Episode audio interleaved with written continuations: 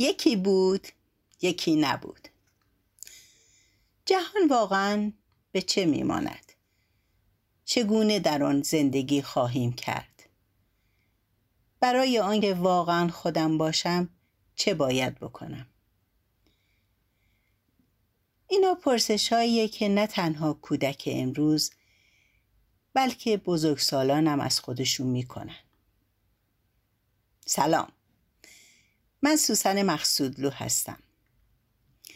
امروز با 16مین پادکست قصه های سوسن در خدمت شما. از زمانی که من تصمیم گرفتم قصه های کهن رو نقل کنم، برای نیل به این مقصود کارو ساده کردم تا از پسش بر بیام و بتونم هرچه زودتر شروع کنم. بنابراین ابتدا فقط میخواستم مروری بر قصه های کهن داشته باشم برای بزرگ سالان و بعد انشاءالله برای بچه ها. علتش رو توی مصاحبه‌ای که در ایلنا به تازگی داشتم توضیح دادم، همینطور در پادکست شماره 0. سوای همه اینا میخواستم در این دوران کرونایی وسیله‌ای برای سرگرمی و مرور خاطرات ایام بچگی بزرگسالان مهیا کنم. اما حالا که در قسمت 16 پادکست هستیم، هم برای اینکه به صحبت‌هایی که این مدت با شما داشتم بپردازم و هم برای پرمحتواتر شدن پادکست، به مرور در هر قسمت مطالب ضمیمه‌ای که اطلاعات به شما میده اضافه میکنم. طبیعتاً این مطالب در راستای نیازها و علایق شما خواهد بود. پس هر چقدر بیشتر با من در ارتباط باشید و از نظرات خودتون منو بهره‌مند کنید، مطالب غنی‌تر خواهد بود. مطلبی که امروز من دربارش میخوام صحبت کنم، سوالیه که هم شما دارین و هم دل مشغولی منه. اینکه افسانه های کهن آیا باید به بزرگسالان اختصاص پیدا کنه یا برای کودکان هم مفیده؟ همونطور که میدونید اغلب این افسانه ها پر از صحنه های تلخ و ناگواریه که برای کودکان ظاهرا مناسب نیست. حتی پیش از نقل بلبل سرگشته که شبیه ماجرای تلخ رومینان و جوان تالشی بود، من توضیح دادم که چون بلبل سرگشته خیلی تلخه از حکایتش عبا داشتم، تا اینکه ماجرای رومینا به من فهموند که قصه ها اگر تماما مثل زندگی نیستن ولی برگرفته از اونن. به هر حال برای پیدا کردن جواب این سوالی که الان مطرح شد، به سراغ کتاب کاربردهای افسون رفتم.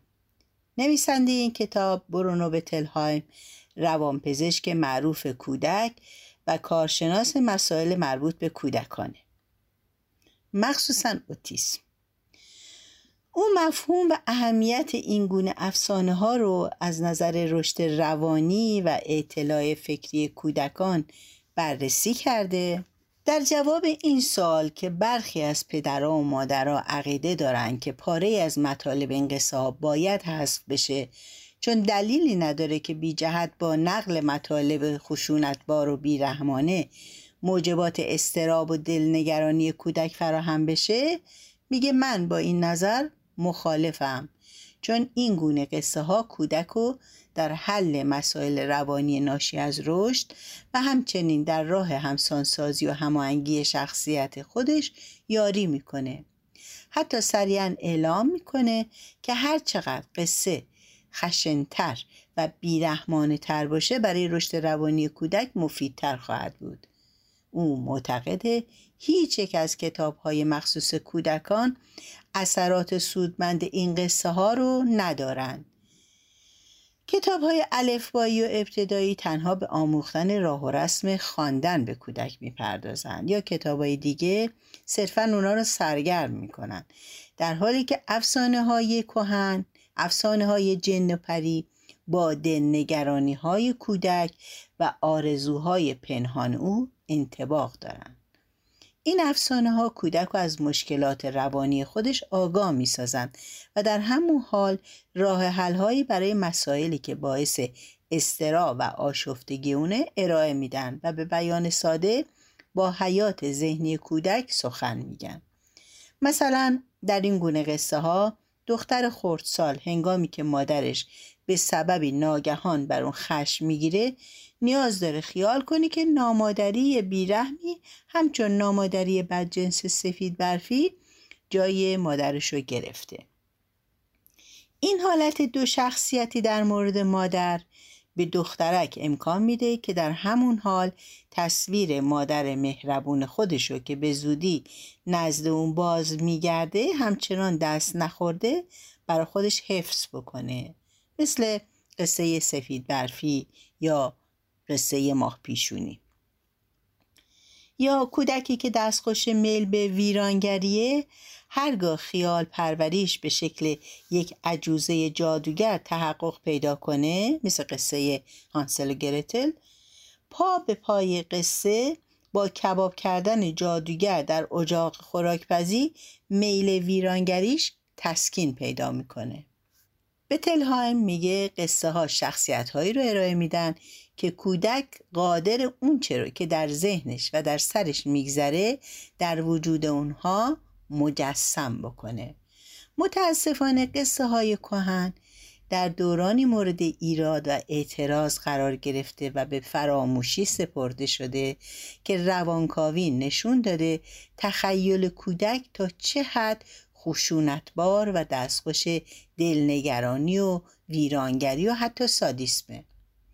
برخی از پدر و مادران نگران میگن که اگه لازمه در قصه هیولا داشته باشیم بهتره به اون جنبه خوشایند بدیم. اینام بر این باورن که تنها تصاویری باید به کودک عرضه بشه که نمایشگر علو طبع و کرامت باشه، انگار که عالم واقع سراسر پر از گل سرخ و آبی رنگه و بشر موجودی نیک سرشته و از خودپسندی و خشم و استراب عاریه. اینا فراموش میکنن که کودک به خوبی میدونه خودش همیشه موجودی نیک نیست، یا اگرم هست به هیچ رو تمایلی به خوب بودن نداره و تصاویر مردمی نشانگر این معنیه.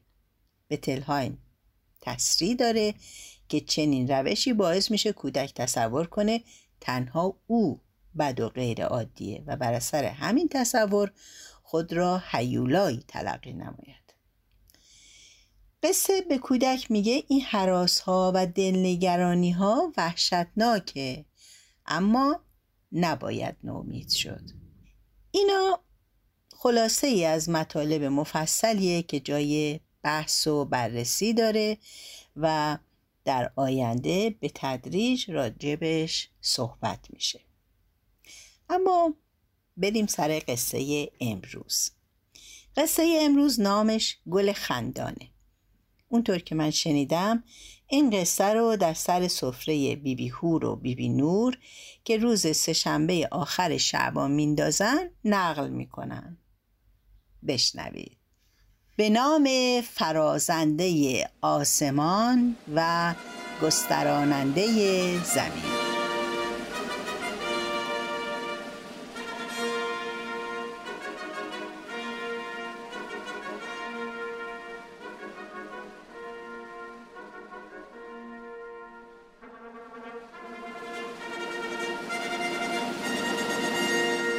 یکی بود یکی نبود. یه تاجری بود که پول و سرمایه زیاد داشت. چون آدم راست و درستی بود هر کس پولی یا چیزی داشت که نمیتونست پلوی خودش نگه داره به رسم امانت دست این مرد میسپرد. یه روز صبح که از خواب بیدار شد براش خبر آوردن که چه نشستی؟ دکان و انبارت سوخت، دار و ندارت آتیش گرفت. خیلی اوقاتش تلخ شد ولی جلوی مردم به روی خودش نیاورد. شب که شد به حساب و کتاب و قرض و طلب و باقی مونده مالش رسیدگی کرد، دید اون چیزی که براش مونده فقط جواب طلبکارا رو میده. دیگه برای خودش هیچی نمیمونه. خب همین که میتونست جواب طلبکارا رو بده خوشحال شد. 3-4 تا جارچی فرستاد تو محله و بازار که هر کسی از من طلب داره بیاد حق حسابش رو تمام و کمال بگیره. 1-2 تا از آشناها بهش گفتن این چه کاری تو میکنی؟ همه مردم میدونن که تو مال تلف شده، خودشون سراغ تو نمیان، اون وقت تو رفتی سراغشون. گفت نه، چاره ای نیست، باید مال مردم رو به دستشون بدن. باری طلبکارا اومدن گفتن ای مرد، مگه مال تو نسوخته؟ مگه از بین نرفته؟ گفت چرا، ولی پولایی که پرلوم امانت بود سر جاشه. طلبکارا هم خب طبیعتا خوشحال شدن و دسته دسته رفتن و پولشون رو گرفتن. تا روزای آخر تاجر خونه و اسباب زندگیشو فروخت، پول طلبکارا رو داد، دیگه حتی 1 پاپاسی هم براش باقی نموند. بیچاره کارش به جایی رسید که نتونست تو شهر خودش پیش کس و ناکس سر در بیاره. از ناچاری دست همسرشو گرفت و دور از مردم رفت کنج یه خرابه منزل کرد، جایی که نه آبادانی بود نه گلبانگ مسلمانی، جز صدای سگ و زوزه شغال هیچی اونجا شنیده نمیشد. دوست آشنا که سله قوم و خیشان به سراغشون نیومدن، هیچ احوالی ازشون نپرسیدن. حتی خواهرزنش که در روزهای بروبیاشون صبح تا شب تو خونش پلاس بود یادی از اینا نکرد، نگفت من خواهری دارم، شوهر خواهری دارم، آخه اینا آدمن، حالا خب بی چیز شدن. باری این زن و شوهر تا سر کیف و دماغ بودن و دستشون به جیبشون آشنا بود، هر چی که از خدا بچه میخواستن بهشون نمیداد. ولی وقتی که به اون روز سیاه افتادن، خانم باردار شد. یه چند سبایی گذشت، زن دردش گرفت. با خودش گفت اینطور که معلومه من امشب بارم و زمین میذارم. دیگه هر طوری هست مرد پاشو یه سیر روغن چراغ بگیر که تو چراغ موشیمون بریزیم، اقلا ببینیم داریم چی کار میکنیم. مرد گفت روغن چراغ پول میخواد، من وقت شب به کی رو بندازم پول ازش بگیرم بدم روغن بخرم؟ آخه خدایا، حالا وقت بچه دادم به ما بود. زن گفت وقتی اسباب کارمون جمع و جور بود نداد، حالا که آه نداریم با ناله سودا کنیم داد. در هر صورت بازم پاشو برو، از تو حرکت از خدا برکت، بلکه یه روشنایی تو کارمون پیدا بشه. مرد پاشد رو به شهر اومد، اما مثل نختاب که سر کلاف گم کرده و نمیدونه چی کار کنه اومد تا رسید به شهر. رفت توی تکیه، سرشو گذاشت روی سنگ و به حال خودش داشت فکر میکرد که خوابش برد. از اون طرف زن دید مردش نیومد، دردش هم شدت پیدا کرد. بی اختیار دستشو به دلش گذاشت و تو خرابه قدم میزد و ناله میکرد و میگفت ای وای مرد من نیومد، من با این حال تنهایی تو این خرابه چی کار باید بکنم؟ یک دفعه دید 4 تا زن، صورتاشون مثل برف سفید، به دست هر کدوم 1 چراغ وارد خرابه شدن. بهش گفتن ای زن از بی کسی غم مخور، ما همسایه های تو هستیم، هر کاری داری بگو ما زحمت تو رو میکشیم. زن خوشحال شد. این 4 نفر اونو سر خشت نشوندن، بچهشو گرفتن، شستن، قنداق کردن، پهلوش خوابوندن. بچه دختر بود اما مثل پنجه آفتاب، به ماه میگفت تو در نیا که من در بیام. این 4 زن وقتی کارشونو کردن به این زن گفتن ما دیگه میریم. اما هر کدوم یک یادگاری به این دختر میدیم.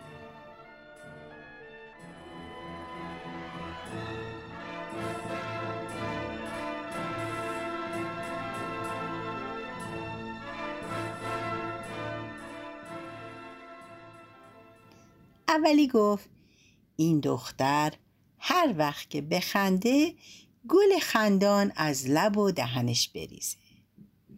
دومی گفت هر وقت گریه کنه مروارید قلتان از چشمش دراد. سومی گفت هر شبی که بخوابه یک کیسه 100 اشرفی زیر سرش باشه. چهارمی گفت هر وقت که قدم برداره زیر پای راستش یک خشت طلا، زیر پای چپش یک خشت نقره باشه. اینا رو گفتن و خداحافظی کردن و رفتن. هنوزم کسی نفهمید که از کجا اومدند و به کجا رفتن. اما بشنوید از مردک.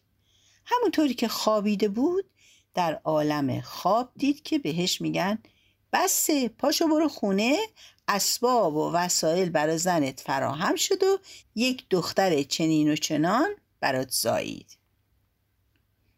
مردک خوشحال شد، اومد به طرف خرابه، دید زن راحت و آسوده زاییده، یه بچه هم مثل قرص قمر پهلوشه. خیلی شاد شد، گفت بگو ببینم چی کار کردی؟ چطور شد؟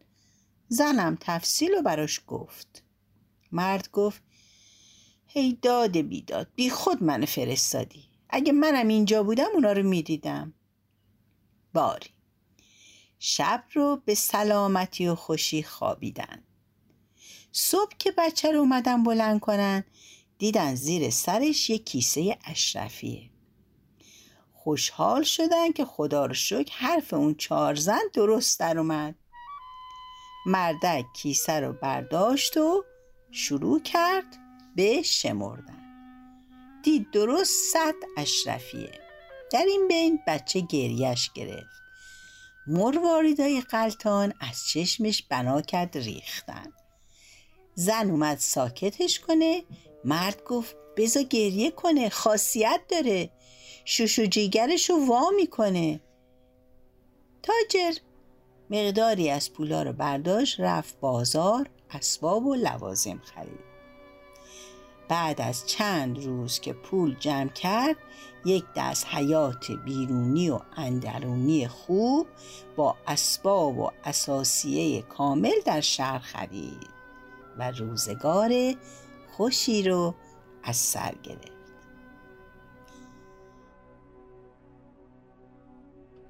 قوم و خویش و آشناها که تاجر رو فراموش کرده بودند دوباره اومدن دور و برش.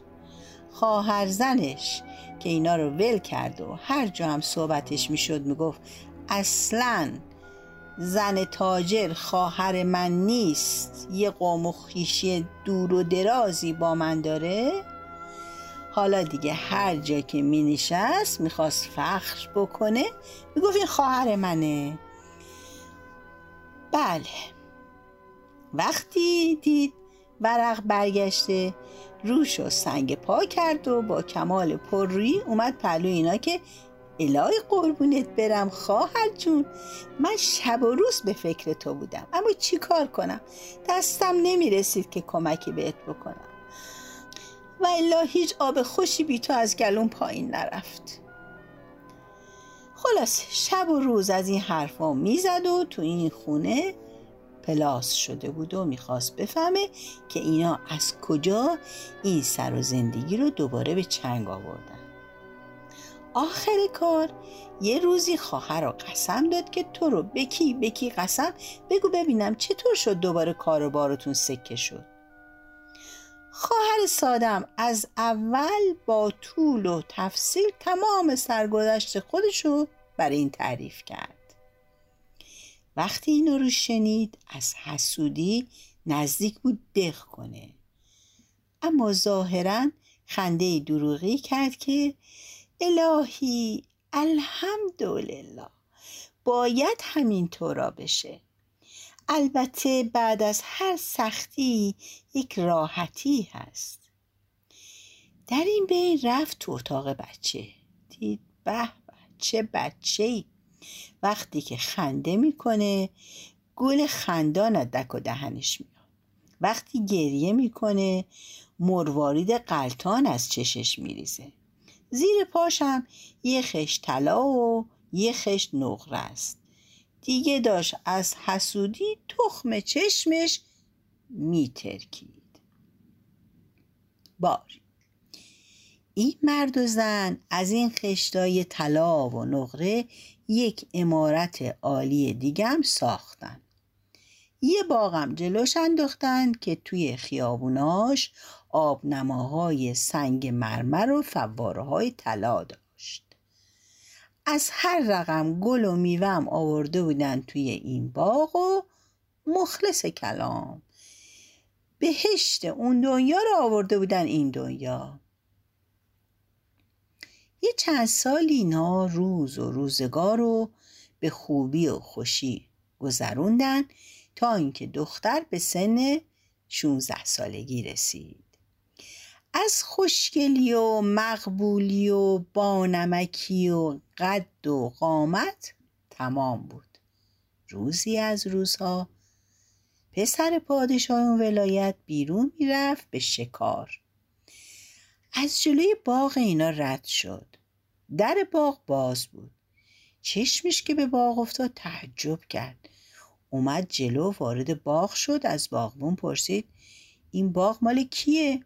گفت مال فلان تاجر. یه قدری که اومد تو چشمش به عمارت خورد، ماتش بود. با خودش گفت اسم شاهی روی ماست، جا و جلالشو تاجرا دارن. در این بین دید بالای عمارت توی ایوون یه دختر قشنگه که تا حالا لنگشو ندیده. هیچ کدوم از زنهای قشنگ حرم سرای پدرش ناخن گرفته اینم حساب نمیشم. اومد یه خورده جلوتر بیاد، دختر ملتفت شد، رفت توی اتاق. پسر پادشاه یک دل نه صد دل عاشق این دختر شد. از همونجا برگشت به قصر خودش. مادرشو خواست، گفت من زن میخوام، دختر فلان تاجرم میخوام. مادرش گفت الهی تصدقت بشم، زن میخوای درست، اما چرا دختر تاجر؟ شأن ما نیست با تاجر و بازاری وصلت کنیم. وزرای پدرت هر کدوم چند تا دختر خوشگل دارن، هر کدومه که بخوای برات میگیرم. اونا رو نخواستی دختر هر پادشاهی رو که بخوای برات میگیرم، ولو دختر شاه فرنگ باشه. پسر گفت الا بلا که من همین دختر رو میخوام. وقتی اون بیاد اینجا اون وقت میفهمی که من چی میگم. مادرش گفت نه اینطور نمیشه، من باید به پدرت بگم، باید ببینم رأی ایشون چیه. رفت پلوی پادشاه، تفصیل رو به پادشاه گفت. پادشاه گفت پسر من با فکر و تدبیره، کار بی ربط نمی کنه، بزنین هر جور میلشه همونطور رفتار کنه. فوری برای پسر پادشاه خواستگار به خونه تاجر فرستادن. تاجر اومد پلوی دخترش، گفت ای دختر این جوان پسر پادشاه مملکته، از همه هنرها تمومه، در جوانی و قشنگی هم لنگه نداره، بهتر از این تو کسی رو پیدا نمی کنی. خب معلومه که دختر راضی بود. روز دیگه برای بله برون اومدن پلوی تاجر و پسر پادشاه گفت هر چی که شما پول بخواید ما میدیم. تاجر گفت ما احتیاجی به پول نداریم، همون نجابت شما ما رو کفایت میکنه. از اون طرف تیر طایفه پسر شروع کردن به تهیه عروسی دیدن، از این طرف هم طایفه دختر. خاله این دختر که خواهر زن تاجر باشه و میزان حال اون کمی دستتون اومده، یه دختر داشت به سن و سال دختر تاجر، اما نه به اون خوشگلی یا قشنگی. به فکر افتاد که به هر حقیه دخترش رو به عوض خواهرزاده‌اش که دختر اصل کاری باشه جا بزنه. این بود که اونم شروع کرد به خرید اسباب عروسی. هرچی اونا برای دخترشون میخریدن اینم میخرید. هر روزم میومد خونه خواهرش، دلسوزی میکرد، خدمت نشون میداد، بزرگتری میکرد، تا روزی که مجلس عقد مرتب شد. پسر پادشاه سر عقد اومد. اونجا ملتفت شد که بله، این دختر خندش گل خندانه، گریش هم مروارید قلتان، زیر قدم راستش خشت طلا، زیر قدم چپش خشت نقره، هر شبم زیر سرش یک کیسه صد اشرفی هست. مجلس عقد با شکوه تمام برگزار شد. قرار شد که یک ماه دیگه عروس رو ببرن توی قصر و باغی که بیرون شهر داماد ساخته. سر ما که شد، از طرف داماد تخت روان جواهر نشان فرستادن که عروس خانم توش بشینه و بره قصر داماد. تخت روان که آمد، یه ولوله افتاد تو خونه که چیکار کنیم چیکار نکنیم، کی با عروس بره. خاله زود خودشو انداخت جلو که جایی که من هستم به کس دیگه نمیرسه. من اصلا آرزوی همچین روزی رو داشتم. شکر خدا نمردم و دیدم. بار عروس و خاله عروس و دخترش رفتن نشستن تو تخت روان، راه افتادن به طرف قصر.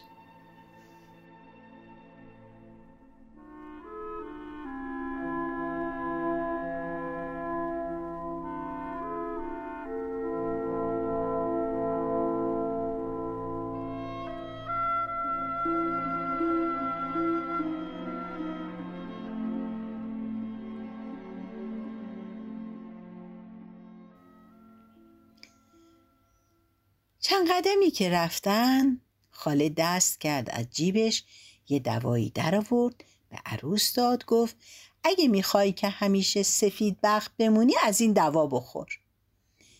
عروس هم بی خیال دوا رو گرفت و خورد. اما خاصیت این دوا چی بود؟ این بود که آتش می آورد به طوری که آدم بی طاقت می شد. یه چند دقیقه‌ای که گذشت، جگر عروس آتیش گرفت. گفت خاله مردم از آتش، آب به من برسون. خاله گفت اینجا که آب پیدا نمیشه. بعد از مدتی باز گفت من دارم میمیرم، آب به من بده. خاله گفت اینجا صحراست، دریا نیست. اگه خیلی تشنه هستی باید از یه چشت بگذری تا یه کاسه آب بهت بدم. دخترم بی طاقت شد، گفت حاضرم. یه چشمشو در آورد داد به خاله. خاله هم توی یه جامی که همراش بود یه ذره شوراب ریخت، بعد اونو داد بهش. این شورابو که خورد بیشتر تشنه شد. گفت خاله خدا انصافت بده، من مردم از تشنگی، از خوردن این آب تشنه تر شدم، آب به من برسون. گفت اینجا که آب پیدا نمیشه. گفت والا من مردم از تشنگی.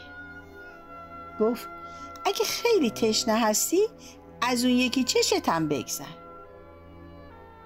عروس دید داره از تشنگی میمیره، گفت به جهنم، اینم چشمم، آب به من بده. اون یکی چشمشم گرفت و وسط راه توی چاه انداختش و دختر خودش رو به جای او گذاشت. یه خوردم گل خندان جمع کرده بود، دور بر چارقد دخترش گذاشت، 3-4 تا هم خشت طلا و نقره و یک کیسه اشرفی هم که برای موقعش نگه داشته بود کنار دختر قرار داد. یه خورده دیگه که راه رفتن رسیدن به قصر پسر پادشاه. کس و کار پسر پادشاه و غلاما و کنیزا اومدن پیشواز. دختر رو به جاه و جلال بردن توی قصر. مردم وقتی گل خندان و دور بر چارقدش دیدن خوشحال شدن. خاله‌ام وقتی با تردستی این خشتای طلا و نقره رو زیر پای دختر گذاشت و به رخ مردم کشید، همه تعجب کردند. منقل اسفند آوردن بتره که چشم حسود و حسد خوندن. 7 شبانه روزم جشن گرفتن. اما پسر پادشاه دید اون گیرایی و جلوه‌ای که روز اول و روز عقد در این دختر بود حالا دیگه نیست. مثل این که این اون نیست. از اون طرف دید این اصلا نمیخنده که گل خندان بریزه. یه شب یه خورده قلقلکش داد که خندش بگیره، دید نه گلی نریخت. پرسید پس کو گلت؟ دختر همونطور که خاله یادش داده بود گفت هر چیزی موقعی داره. از اون طرف دید فقط شب اول یک کیسه از زیر سرش در اومد، شبای دیگه خبری نشد. گفت پس چی میگفتن هر شب یک کیسه اشرفی زیر سر توه؟ باز گفت هر چیزی موقعی داره. یه روز دیگه گریهش انداخت، دید به جز اشک چیزی از چشمش در نمیاد. گفت پس مروارید قلتان کو؟ اونای دیگر رو برای نمونه یکی دوتاشو دیدیم، اینه که اصلا ندیدیم. باز گفت هر چیزی موقعی داره. پسر پادشاه رفت تو فکر و قصه، خصوصا وقتی که دید اونقدرا نجیب و اصیلم نیست. دیگه هی خودشو میخورد و روش نمیشد به مادرش یا کس دیگه حرفی بزنه. اینا رو اینجا داشته باشین. چند کلمه از دختر اصل کاری بشنوید. دختر 3 روز توی اون چاه موند. روز 4م یه باغبونی از اونجا رد می شد. دید که صدای ناله میاد. فهمید که یه بیچاره مظلومی تو این چاه افتاده. رفت شاگردشو با یک طناب محکم برداشت آورد سر چاه. یک سر طنابو به کمرش بست، یه سرش هم دست شاگردش داد. رفت توی چاه. دید 3 کیسه اشرفی با یه دختر کور توی این چاهه. دختر با کیسه ها بیرون آورد، پرسید تو کی هستی؟ اینا چیه؟ دختر شرح حال خودشو از سیر تا پیاز برای باغبون گفت. باغبون گفت هیچی نگو، من خودم درست میکنم. دختر رو برد توی باغ خودش. روز دیگه دختر خندید. یه خورده گل خندان از دهنش ریخت. باغبون گلا رو جمع کرد، رفت نزدیک قصر پادشاه، فریاد زد آی گل خندان، آی گل خندان. صدا که تو قصر پیچید خاله شنید. اومد بیرون گفت عمو چند میفروشی این گلا رو؟ گفت با پول نمیفروشم، با چشم میفروشم. خاله گفت خیلی خوب، منم با چشم با تو معامله میکنم. یکی از چشمای دخترشو داد، چند تا گل گرفت. باغبون چشم آورد داد به دختر، اونم اونو گذاشت تو کاسه چشم خودش. حالا دیگه دختر یه چشم داشت و همه جا رو میتونست ببینه. خیلی خوشحال بود. فردا یه کمی گریه کرد. چند تا دونه مروارید قلتان از چشمش ریخت. باز باغبون اونا رو جمع کرد، برد کنار قصر پادشاه، جار زد آی مروارید قلتان، آی مروارید قلتان. تا خاله اینو شنید خوشحال شد و گفت عمو چند میدی مروارید قلتانو؟ گفت با پول معامله نمی کنم، با چشم معامله می کنم. خاله گفت اهمیتی نداره، ما هم بهت چشم میدیم. رفت اون یکی چشم دخترشم در آورد داد به باغبون. عوضش 3-4 رشته مروارید قلتون گرفت. خیلی خوشحال شد که مروارید قلتون به چنگش افتاده. باغمون این یکی چشم آورد داد به دختر. دخترم اونو گذاشت تو کاسه چشمش، شد صحیح و سالم عین روز اول. بعد همون جایی که باغ اون باغبون بود، لنگه باغ و قصری که پدرش براش ساخته بود، یعنی از روی همون نقشه باغ و قصر دوباره برای خودش ساخت. اتفاقاً یه روز پسر پادشاه از روی دلتنگی داشت میرفت شکار. گزارش به در اون باغ افتاد. رفت توی باغ، دید عین باغ تاجره. اومد تو. نزدیک عمارت دید همون دختری که توی عمارت اون تاجر بوده اینجا هم هست. گفت مگه اینو ما نگرفتیم، نیاوردیم پهلوی خودمون؟ چشماشو مالید که شاید داره خواب میبینه. دید نه، بیداره. اومد از باغبون پرسید این باغ مال کیه؟ باغبون شرح واقعه رو برای پسر پادشاه گفت. پسر پادشاه اولش خیلی ناراحت شد.